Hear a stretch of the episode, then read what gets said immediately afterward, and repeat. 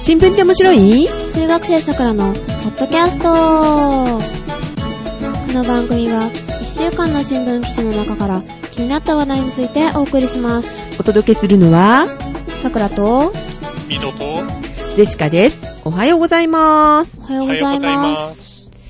はーい。すっかり梅雨ですね。ですねですね。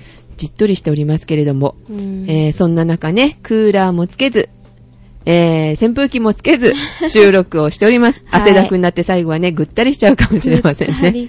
ね、えー扇風機つけてたんですけど、みどくんの方ではい音を拾ってしまったので切りましょうね、みたいなね、はい 地獄に入っております。地獄ははい、これから暑い季節になってきますけども、皆さん、頑張りましょいう はい。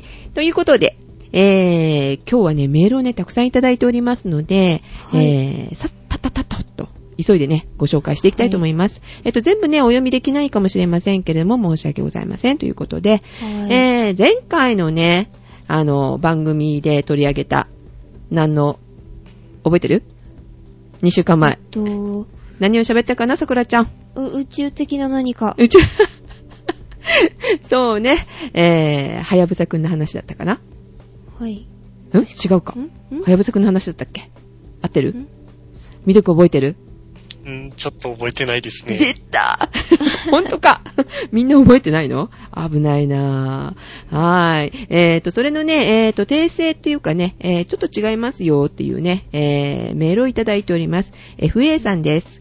ありがとうございます。はいあありりががととううごござざいいまますす。はい。えっ、とね、帰るのがなんで遅くなったかっていう話なんだけれども、はいほら、さくらさんが言ったよね。んん覚えてるえー、はやぶさが帰ってくるときに、ちょっと遅くなったんですよねって、うんあーはいゆっくり帰ってきたんだねっていう話したじゃないエンジンが壊れてたから。えー、4機、ん ?3 機あるうちの2機だったっけ ?4 機あるうちの3機だったっけなんか壊れたからっていう話だったよね。はいで、あ、それはね、ゆっくり帰ってきたんじゃないよ、と。はい1ヶ月半ね、えー通信が途絶していた間に、えー期間のタイミングを逃してしまったんだよということです。なんか一度ね、逃すと、次の、次にね、地球と糸川の位置関係が良くなるまで、えっと、2007年まで待たないといけなかったんだって。おーなので、えー、糸川の軌道周辺で、えー期間準備しつつ待機してたんですよって、うんということでした。はいはい。というので、ちょっとね、訂正ですね。はいはい。で、もう一つね、えー、訂正じゃないですけれどもね、えーはいもらってますね。あはい。はいあれはちょっと後であご紹介しましょうか。はい違う方からいただいておりますので、後でご紹介いたします。は、はいい FA さんでした。ありがとうございまあす。りがとうございあまりしがとうたございます。はい。えーと、では続いてもう一通、えー、私の方からご紹介させていただきます。さくらさん、ジェシカさん、ミドさん、おはようございます。おはようございおはようごます。ざいおはまようすございます。梅のせいですと。梅のせいさんですね。こうんんにちはじゃない、おはようございます。はい、えー、はやぶさくん無事に帰ってきましたね、というね、えー、やはりね、はやぶさファンが多いんですね。えー、たくさんメールいただいておりますからね。で、えー、っと、まあね、暁とかイカロスとかね、楽しい話題、新しい話題もあって、えーっと、日本の技術はすごいですね、ということでね、えー、最近日本元気だもんね。はい。サッカーでも元気だったよでね。すね。元気だ、だ、ま、あ、だったよ OK ねで。すね。うん。元気だよね。はい。まあ、はい。そうですね。えーっと、みどくんは見たサッカーですかはい。サッカー見てませんでした。 あ、見てなかったんだ。桜も見てない。あ。 あは、えー、ジェシカもみ、 えーっとですよ、ね後半じゃなかった、終わりかけの10分ぐらい見ましたけどね。あ、はい。 はい。えー、まあ残念ながらね、えー、負けてしまいまして、ベスト8には入らなかった。はい。ですけども、まあね、いい試合をしたねということでね、はい、日本がだんだんこうね、最近元気な話題が多いので嬉しいこの頃でございます。はい。はいね、あとね、食べ物ネタがね、いただいておりますね。こちらの方ちょっとご紹介しておきましょうか。はい。はい。最近流行りのものって、売り切れで買えないものって、何だと思いますかえなんでしょあー、二人とも、あの、あれかな。う。はい。なんでしょう。辛いものは好きじゃないかな。あ、好きじゃないです、基本。あー、みどくんは好きじゃないですね。あー、じゃあ、興味ないね。食べるラー油ってすごい流行ってるじゃないあー、あーあります食べるのはね。でも桜はちょっと、ああ、そうなのね。はい。でね、これね、買ったんだって。で、おーなかなか美味しかったですって。で、まあ、あの、ね、今、売り切れのあれじゃないかもしれませんけれども、えっと、揚げニンニクの歯ごたえとラー油の辛さと相まって美味しかったですと。おー。で、お土産もあるんですか一つ一つ、ん一人一つで、はいなおかつ、ランチの時に行ったらすでに売り切れ出した、売り切れでしたと。おー。 10時くらいから並んでる人もいるそうです。会社を休んでいかないと無理ですね、と。ですか。ねえ、すっごいもんね。なんか普通の金額よりも高く売れてたりとかさ。ほう。でいろんなところがね、出してるので、はい。まあどこが美味しいのかね、探してみるのも楽しいのかなと。はぁ、ラー油ってそんな味変わるもんですかねうん、中身が違うの。中ラー油はラー油なんだけどあ、中に食べるラーあの油肉入ってたりとかそうそうそうそうそうそうってそうやつですねそう。あの、さくらハンバーガー食べましたよ。なんかラー油の。なんあかー。えー、っと、なんだっけ。えー、っと、どこが出してんだったっけ。ミスドじゃ、ミスドじ ゃない。えっと、あれですよ。モス、モス、モス。モス、モスバーガーね。はい、モス動画出しておりましたね。あ、モス違うモスじゃない違う。モス動は違うモスバーガーが出しておりましたね。はい。デシカがね、ラー油、美味しいな、食べるラー油ね、美味しいなと思ったのは、徳島の鬼馬ラー油だったかなあっていうのが。ね、あるんですけれども、それはね、はい結構美味しかったです。あほはい。はい、ということで。う。はい。はい。えーと、では、次、メールをご紹介していただけますか。はい、えーと、え、さくらさん、ゼシカさん、おはようございます。みどうくんもはじめまして、例の匿名でございます。ということでメールをいただいております。あー、裁判員制度のかなあはーい。はい。おはようございます。匿名さんありがとうございりまがすと。うございます。ありがとうございます。暑くなりさらにジメジメとする梅雨ですね。皆さんは体調を壊していませんか元気だよ。うーん、ちょっとぐったりかな みどくんは元気かな元気かなちょっと体調崩してしまってますね。あらら。えーと、え、えーと、本日、雨の中、地方裁判所に仕分けされに、 いや、裁判員制度の選択、ん選定、選定でいいのここれ。うんうん。選定に行ってまいりました。うんはい。集まったのは、老、老、老にゃ若こにゃんにょ。老若男女30人。にゃんにょ。わ、はい。かったわ かった。男女30人。はいえっ、と、うちこの中から6人が選定され、裁判員として、えっ、と、従事することになります。うん。私、ちと勘違いをしておりました。ほなんえっ、と、今回の選定を終え、うん。後日裁判に出廷するのかと思っていましたが、うん。えっ、と、今日の午前中で選定をし、午後より裁判、裁判が始まり、残りさ、ふつ残りの2日で裁判を終えるとなっていたのですね。あー、続けてあるんだね。ですうね。んまあま3日間も選定に時間をかけるわけでもないですね、失敬と。いや、あー3日間って、そんな3日間選定ってすごいですよね。 あ、 どんだけ選ぶよって。 水着審査とか。いやいやいやいや、ちょっと違う、それ違 う。えっと、選定の方法ですが、うんまずアンケート用紙に質問、うんアンケート用紙の質問を答えますと。うん。その答えをもとに数十、ん数人前の、ごとに前前ん数人前に、ごとに数人ごとにごとうんに別の部屋で質問を受けますと。うん。そうこの際、えっと裁判官が3名、検察官が3名、うん。弁護士も同じく3名、質問側に座りますと。はい。彼生らまれるのね。です9ね人に。はういわ。怖い。うん。彼らはもちろんこの裁判の当事者ですと。うん。質問は裁判官の中から裁判長のみが行います。もちろん一人ですよ、と。うん。えーまた他人と一緒で、ん一緒での、ん質問は、ん質問を遠慮したい場合は、個別の質問可能だそうですと。今回はいませんでした。して、えーそ、しそして、再、ん審議審議と厳正なくじ引きの末、厳正な、とん厳正なですけ、指定人数直帰死ではありませんと。うーん。裁判員6人と、いざ裁判員の中からうんうん出廷に支障が出た場合のために、うん補助員2人が選ばれました。へぇー。そうそう、裁判長は女性の方でしたよ。覚おあ、いや、と少しお年を召された方でした けど、裁判官も検察官も弁護士も、えっ、と、男女で構成されていましたね。えしか。も結構若い人が多かったように感じました。ちと以外ああ、そうなのね。と。はい。うんえ、何結果ですかうん。えー初日にこんなメールを出してる時点で想像はついてると思いま すが、てんてんてん。は、私の口から言わせるんですが、しょうがないですね。外れちったって言って、あの、あれ、顔文字で。ああ、で外れちゃったのね。へえ、はい、しょうがないですね、のしょうがのよかったじゃい。ないね。3日も 潰さなくてさ、えまあ、まあ、 1日で済んだ。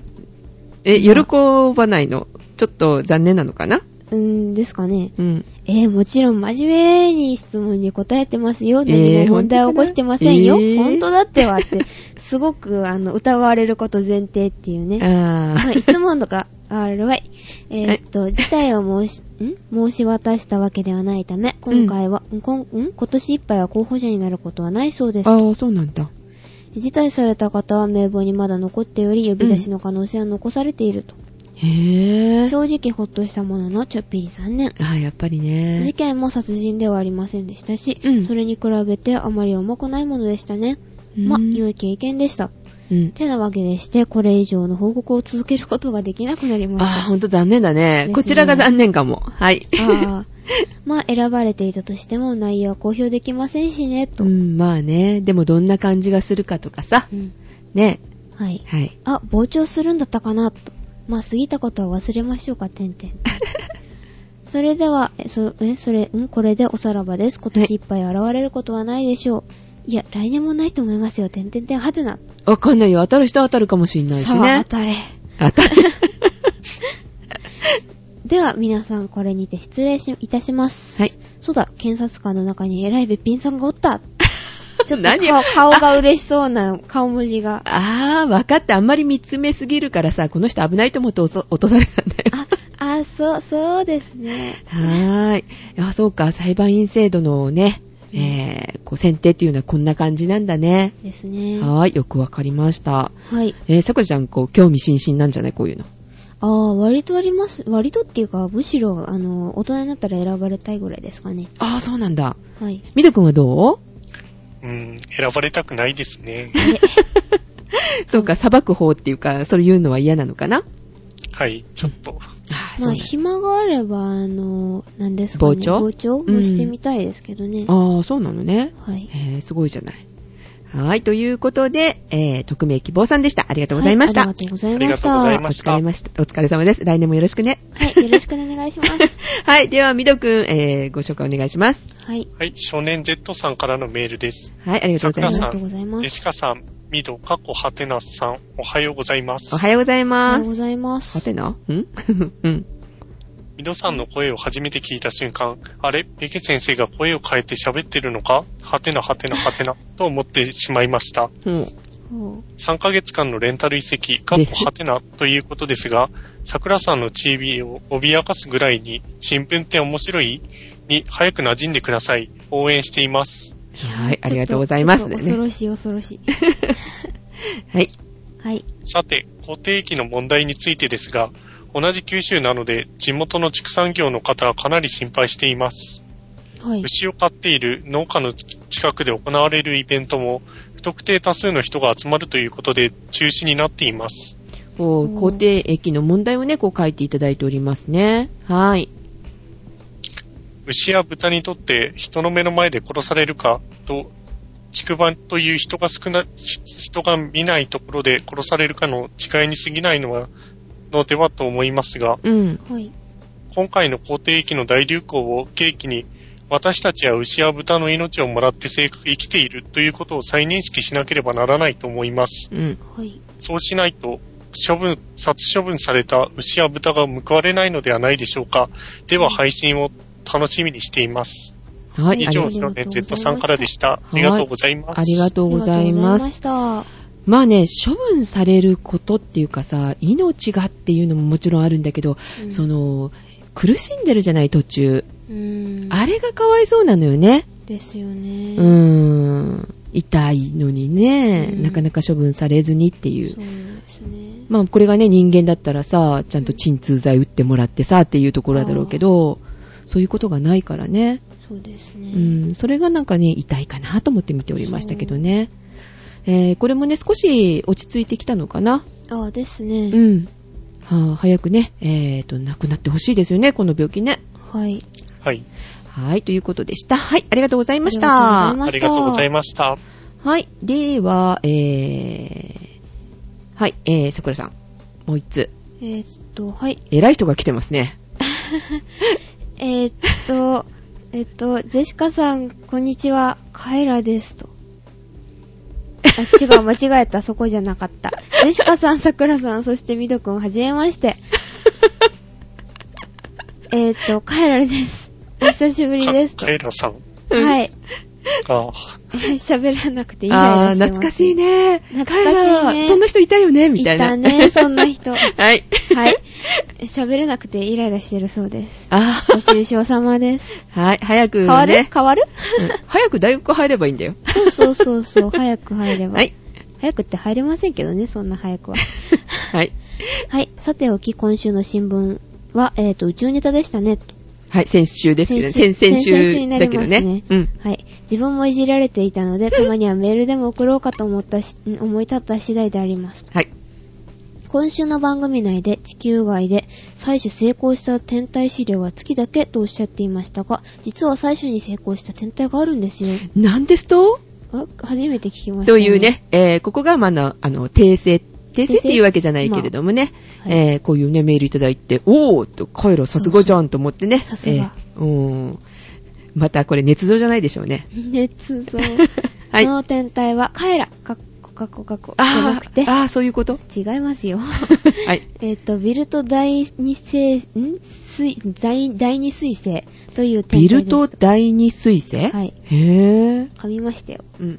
はい、えっ、と、NASA のスターダストという計画で、うんビルト第、第二水星と、えっ、と、その、コマコマコマっていうのは、えっ何と、水星の尾っぽの部分らしいです。へー、尻尾なんだ。尻尾。まあ、尻尾尻尾の、まあ、調査を目的として、うん探査をも目的として、1999年2月7日 ?7 日じゃなくて7日へにかなー、だいたい10年ぐらい前ってことね。はい。えっ、と、7日に打ち上げられ、うん約 50,、50億キロメートルを旅して、2006年1月15日に、えっ、と、地球へその資料を持ち帰りましたと。おー、やっぱり同じぐらいじゃない、60億キロやったよね、でし前たのねね。。すごいすごい。うん。で、やっぱり7年ぐらいかかってるんだ。はい。はい。えっ、と、資料の採取方法は、うん。エアロゲルと呼ばれる、えっ、と、鳥餅のようなゲル採取装置を広げ、へえー。っ、と、その水星のコマ、えっ、と、尻尾の中に入るというものでしたと。うーん。う資料は分析され、様々な発見があったようです。ーん。実はこの資料の実物を見たことがありますと。なんですとすごいですね。うん。 2007年に、えっ、と、東大の博物館で、うん異。星の探査、えっ、と、アポロからハヤブサへという展示会で見、展示で見たそうでへす。ー。で、この展示会は今日までに人類が直接採取し、採取に成功した地球外物質を一度に見れてしまう素敵な展示会だったのですが、あー、今日までにね。はういん。いかんせん水星の尾っぽの塵であります。肉眼では見えないと。あー。まあ、ロマンを感じることはできました。何じゃあ、顕微鏡かなんかってことかってなことでしょうね。うん。月の石も見られたそうです。あー、月の石はね、さすがに大きいのでねうん、。桜肉も眼見で、た。肉眼で見れますけどね。うんはいえ。っと、長文失礼しましたうん。あ、みどくんいろいろとお気をつけて。ではまた。何を気をつけるんだ どういうこいとろいだろと気をつけて、カエラということでした。深いお言葉ですよ。え、え、ね、前任者から。前前任者からミド君へ。気をつけ ます。うわぁ。いじめられるってことかしら。そうそうそう、そうですね。はい。はい、えっ、と、ありがとうございました。うん。ありがとうございました。あ、追伸があるじゃないあ、。ほんとだ。PS、ゼシカさん、レン、マルさんの宇宙関連の発言は、ポー。はい。うん面白いですよね。はい、もちろん怒ってますよ。ハート、ハートいちいち変換して、変換ってかあれしたんですね。うん。変換じゃ出てこないからね うん。さくらちゃん、相変わらずマイペースに癒癒されてい ます。えただの噛んでるだけじゃ、あれ。はーい。ということでね。はーい。びっくりだね。はい。初めてじゃなかったんだ。うん初めてっていうか2回目じゃなかったんだ。うん3回目って思いことっきねり。薄い。えー、どうなんだろうね。あは はははははは。はい。ということで、えー、カイラくんでした。ありがとうございあまりすが。とうございあまりしがとうごた。ざいます。はい。では、えー、さくらちゃん、今日のニュース、今週のニュースは何でしょう、はい。えっ、と、人民元改革があったのご存知ですかね。え、昔人民元改革って聞いたようなことがありますが、で、また似たようなことをしたわけです。まあ、人民元を、元を改革すれば、人民元改革と呼ばれるでしょ うね。変わったのね、人民元の何かが。はい。はい。えっとですね、はいレート固定してたんですけど、人民元の。うんうん。でも、それを変動制にするらしいです。あ、また変動制になるのね。はい。はい。で、あと、現立て決済ができるようになりますね。おー。あ、それはちょっと新しいかな、もしかすると。はいはい。えっと、まあ、大きな、まあ、中国の経済成長とかを見越してですね、うん。まあ、今から中国に投資しようとかいう考える人も、まあ、多いんですけど、うん、そうだろうね。で、も今国内で人民元建てのまあ金融商品を取り扱うかその金融機関は限られてるんですね。あー、そうなのね。うん。だからまあ元の成長もさせようっていうこともあってうん元建て決済をできるようにするらしいです。はい。現立て決済とは何ぞやって思ってる人もいると思うんだけれども、はい。えーえー説明してもらえるかな。えっと元建て決済っていうのは、そのなんなんですかね。その物を買うとき、物を買う例えときに、その一回ドルで払ってからば。うん。それを元に直すとかそういうややこしいことをするんですよね。あー今は。じゃあ、えっ、と、まあ、日本とかだったら、円では、円、円、円じゃなかった、えっ、と、ど、えっ、と、元では払えないので、うん。いっぺんドルにのまを直して、うん。で、で、向こうでまた元に変えて、はい、そういうことです。っていうようなことをするわけね。はい。ほう。だからまあ、もし、現立て決済ができるようになれば、その、資金管理とかが簡単になるんですね。ああ、直だもんね。はい。それに手数料いらなくなるよね。ですね。うん、2回変えてることになるもんね。だって日本だったら。はへぇ、で、あと、あの、原高ドル安になっても、うん。その、中国の輸出企業にとっての原立てのその、まあ、輸輸出ができれば、うん。まあ、リスクはなくなるんですね。だうからん中国にとっては有利になります。ほう、中国に有利になることもあるのね。はいはい。あ、でもその、原立て決済とか、まあ、原立て取引が、はい。まあ拡大、まあ一気に拡大する可能性は低いと言われてますね。え、なぜえっと、その当局が管理する仕組みは変わらないんですね。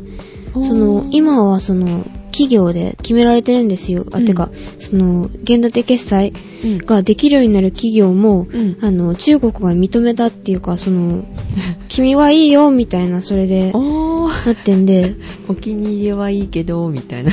みたいなまあ感じですえーね。袖の下くれない人は嫌み たいな。ってこともあり得るよね。まあ見えないんだもんね。そうですね文句言えないよね。はい。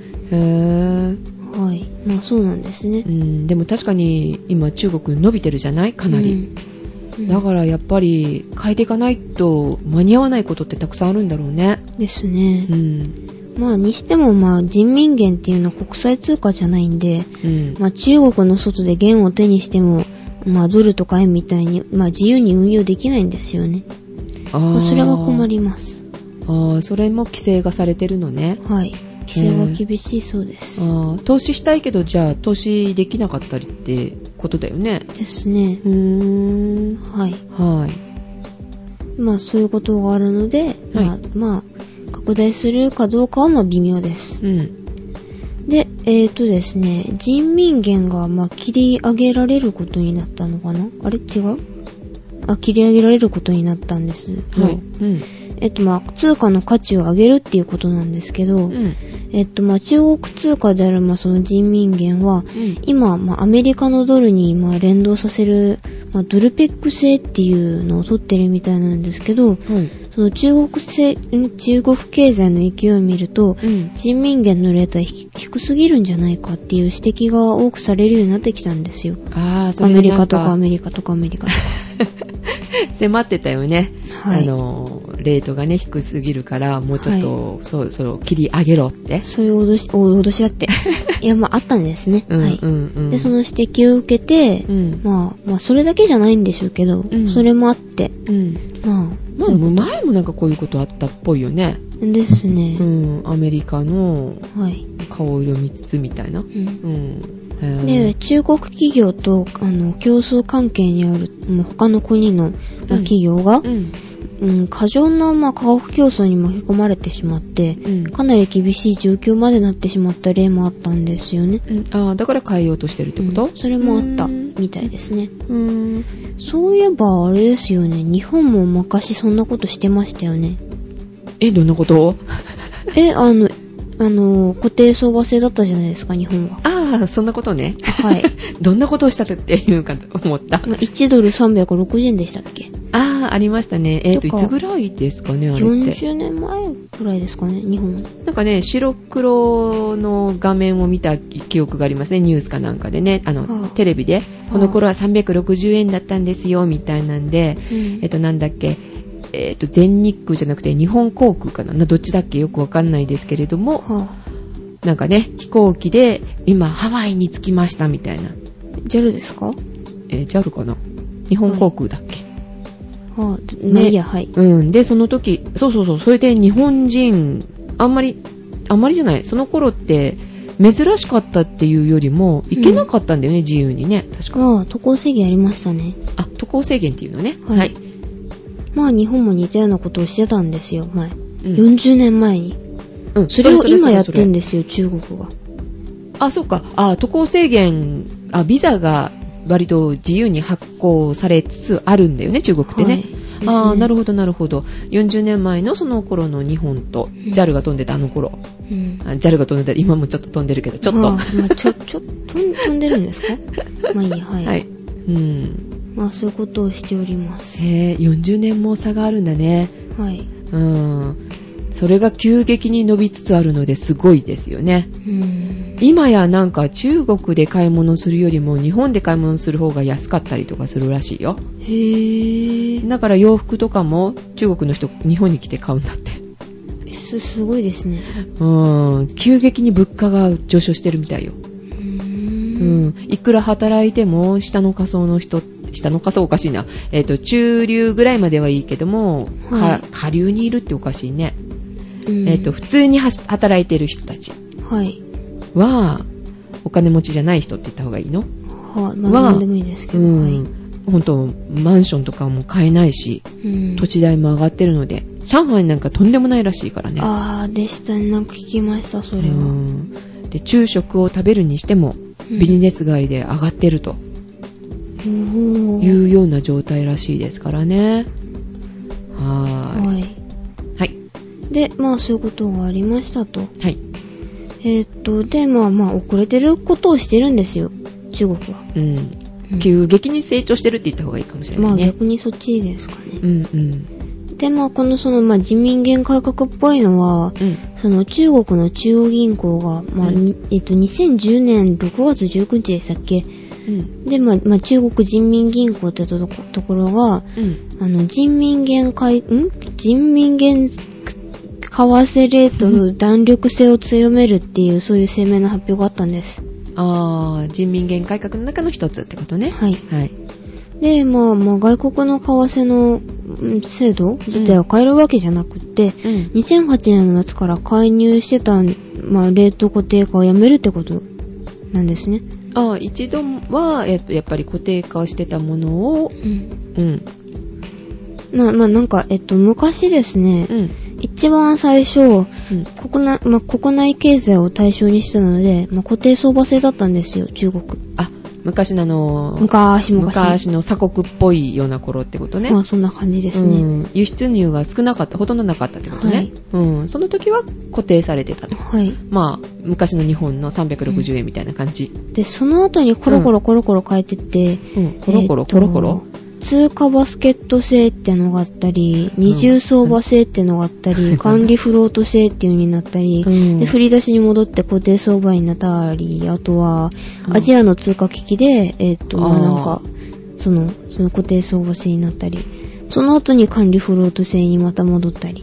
ああ、うんそのアジアのなんだっけ通貨危機があった時に固定化をやめえ固定相場制になったんです固よ。定固定相場制になったのはい。は安定させるためかなわかんないけど、まああったんですね、あなんか。うんうんうんうんで、その後になんかまあ、まあ、ぐっちゃぐちゃぐちゃぐちゃぐちゃやってたんですよ。ああ結構揺れ動いてるのねはい。はいで今度はまあ今回は変動相場制にしようと、はい。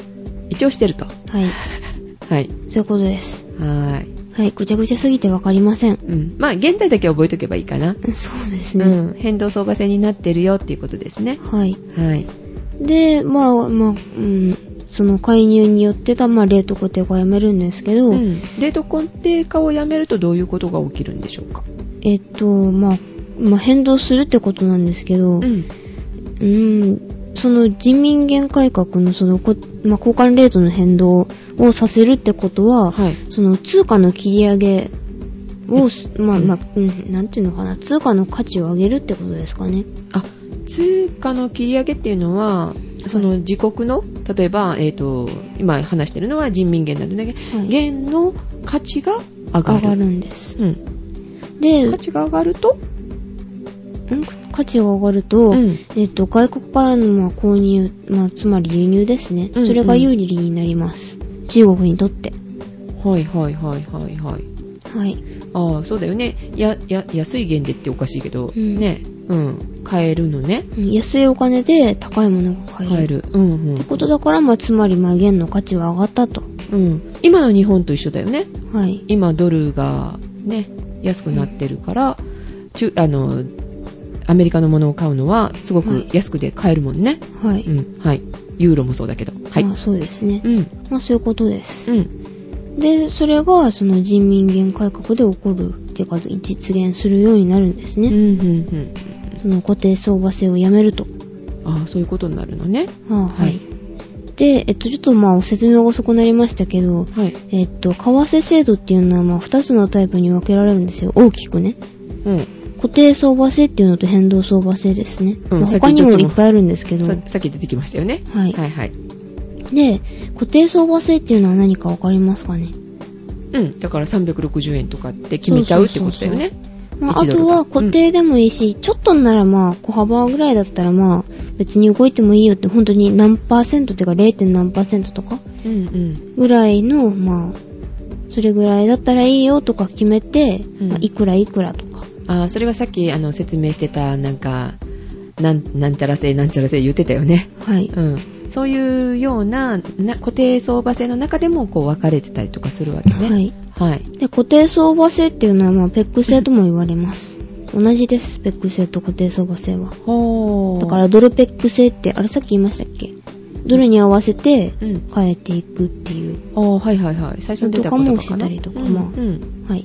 で、固定相場制はペック制です。うん、で、変動相場制っていうのはわかりますかえだから、今の中国人民元がうん。変わっていくわけよね。はい。まあ、今まで8元だったのが6元になったりってことでしょ、はい。まあ、そういうことです。あの、取引によってまあそうですね変わるってことですよね。マーケットのその需要と供給です。ね。うんそれに委ねる制度ですね。うん。で、それがフロート制っていうのになります。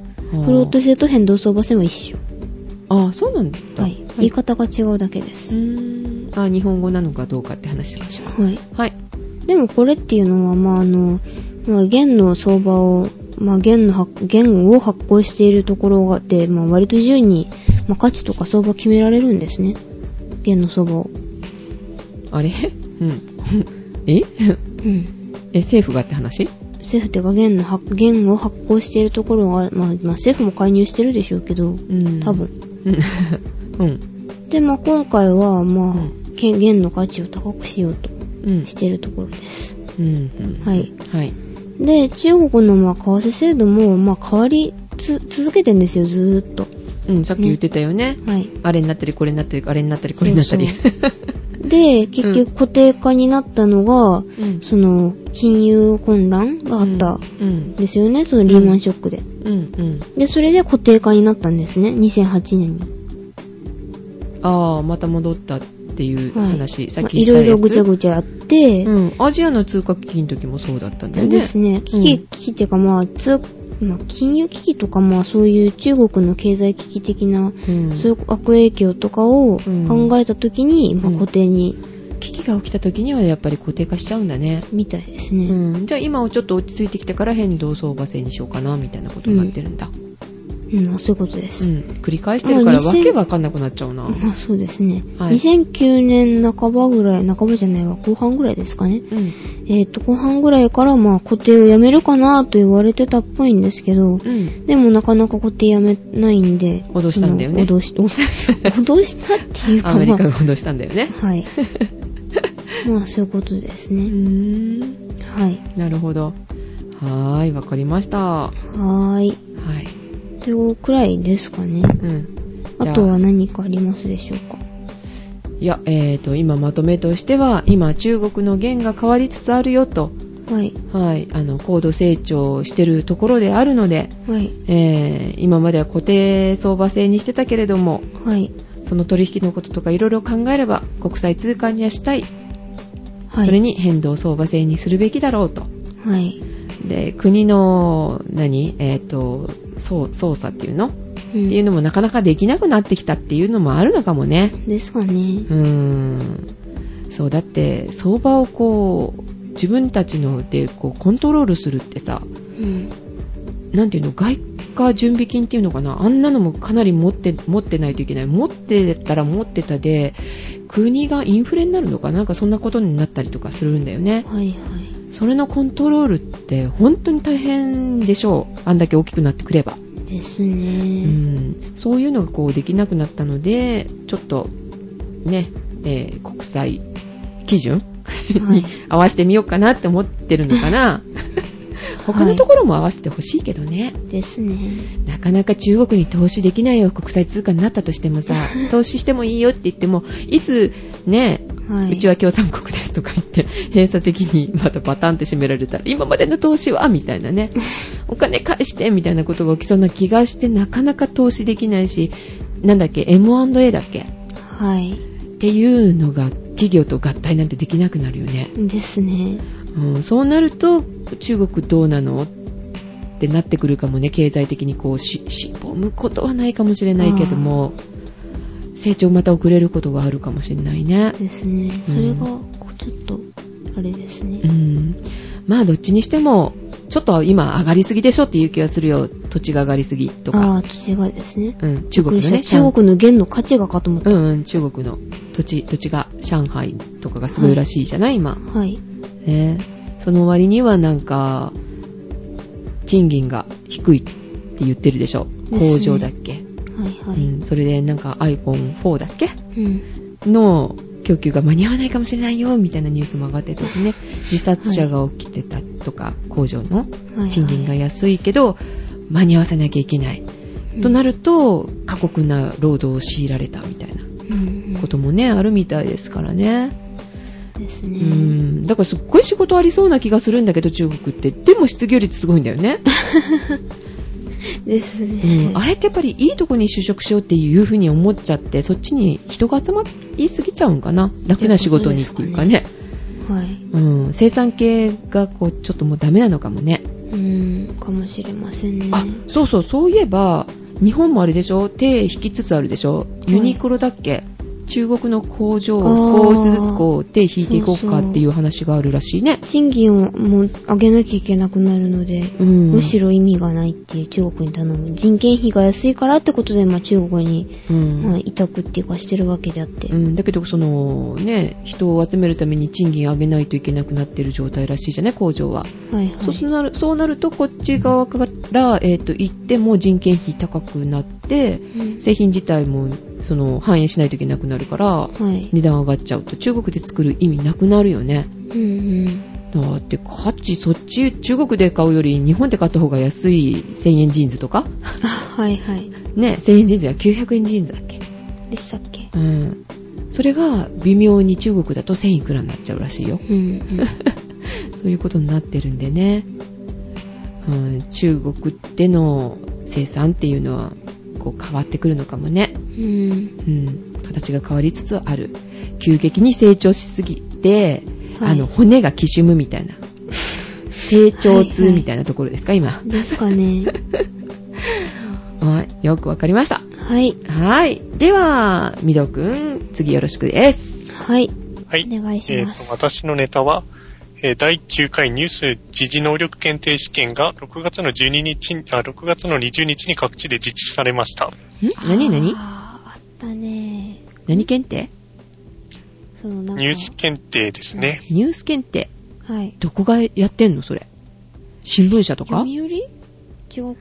NPO 法人とかいろいろとあるみたいですけど、ちょっとよくわかんないですね。うーんえーはニュース検定とはニュースを読み解くための時事力を検定するもので、小学生レベルの5級から社会人上級のレベルの1級まであるそうです。うーうんん、なんかそれ DS のソフトで桜持ってる。なんか、持ってるんですかあそうなのへぇ、なんかあった。 ?2007 年から始まって年4回実施されているそうです。えーで、今回の6月20日には第9回の試験が行われて、約7600万、7600人が受けたそうです。おーおーこれで検定が始まった2007年から延べ志願者数は6万2000人を超えたそうです。すごいな。。検定料いくらああ、そこ気になある。検定量はわかんないですね。あありゃーまあ、その時にすぐ桜が検索する。え、な、なに、なにえニュース検定、検定料。だって難しい。あった。いくらだニュース時事検定、えっと、値段が、お値段いくら ?11 月21日に開催だって。で、どこだ検定料。検定料、片手難しいよ。ちょっと、ちょっとマイク、マイク。えっと、 はい、みどくんどうぞ。続けていいですよ。あはいはい。えっ、と、このニュース検定は N 検と呼ばれていて、受験者の約8割が20代以下。うん。特定の検定は入学試験で評価対象となることがありますけど、この N 検も全国254校、604学部、学科の大学、短大、高校入試で評価対象になるらしいです。へぇ、すごいじゃはない。ミッケ、検定料。い、くらえっと、5級が2500円。4級が2800円。3級が3500円。2級 が4500円。なんで1級が6500円。高っ。なんでそんな上がっていくのかね。いや、高まいあ、ねそりゃ普通検定って言ったらい。や、でも高すぎだよ、それね。えっと、数件そんなもんじゃないでしたっけあ、そ数件高いんですよ。それくらいですねう。うーん、1級が数件の。年齢って間違えた。違う。はい。はい、みどくんどうぞ。あまあ、このように、まあ、ニュースに興味がある方は、ぜひとも一度は受けてみるといいかもしれませんね。そうだね。うんそれに就職にね、いいかもよ。うん。ね。一応、まあ、評価対象となりますからね。う高ん校入試や大学入試で。うん。それにいいよ。やっぱりこう、読み解くって。ただ読んでね、暗記するっていうのとまた違うじゃないさっきのさ、やっぱり弦の話とか難しいもん聞いてて。あーもうちょっと小学生にもわかるように、さくらちゃんまたよろしくね。えあー、頑張ります。うん。いくらいくらとか何パーセントとか言われてもね、へーって感じ。経済って、ね、その辺がね、わかりにくいよね、みどくんね。わかりませんでしたね。うん、わかりませんでしたって、ほら。ほら、うん高校生でわかんないからダメだよ、ブーブうー。これはあのね、またみんなのブーブーメールが来ますよ。 ごめんなさい。はーい。まあ、えー、今日まで、さくらちゃん実ははい。試験だったんだよでね。した。もうまとめる暇なんかなかったです。はい。え、どのくらいでまとめたのこれ。 えー、2時間 ぐらい。 2時、2時 間ちゃう。膨大な量、ぐわーコピそれはね、なかなかー。ね目。通して、ちょちょっ と。ごめんなさい。はい。ちょっとね、わかりにくいところがね、あったと思います。えー、また改めてですね、はいこれはね。あー、で、えっと、あれですね。えっと、漢検の1級が4500円で、うん時事検定の2級が4500円です。うん、数件が、数件がなかったです、なんか。数学検定やっぱりみんな受けないんですよ。そんなことないでしょ。そんなえいや、そんなことないですよ。え受けますよ、でも意外と。うちの学校で受けてる人ってあんまりいませんよ。漢字検定、英語検定は全全員受けてますけど。それ、さくらちゃんの学校がじゃないの数学検定、数件よく聞くよ、だって。うん英検とやっぱりあれですよ。まあ、英検はもう必須。英検と漢検ですよ。うん、必須みたいな感じだけど、英検はね。うん。うん。はーい。そんな感じでございましょうか。は。はいい、これで以上です。はい、ありがとうございましあたり。がとうございました。はい。ということで、えー、ね、クレームメールお待ちしておりますうですかわ ーわからないよ、違ってるよっていうところね、またあのメールいただけたらと思います。っていうか。かね、さくらちゃんちゃんと調べといて。自分はいで訂正してちょうだい。頑張ります。はい、ということでお届けしましたのは、さくらと、二度と、ジェシカでございました。ではまた次回。いってらっしゃい。いってらっしゃい。いってらっしゃい。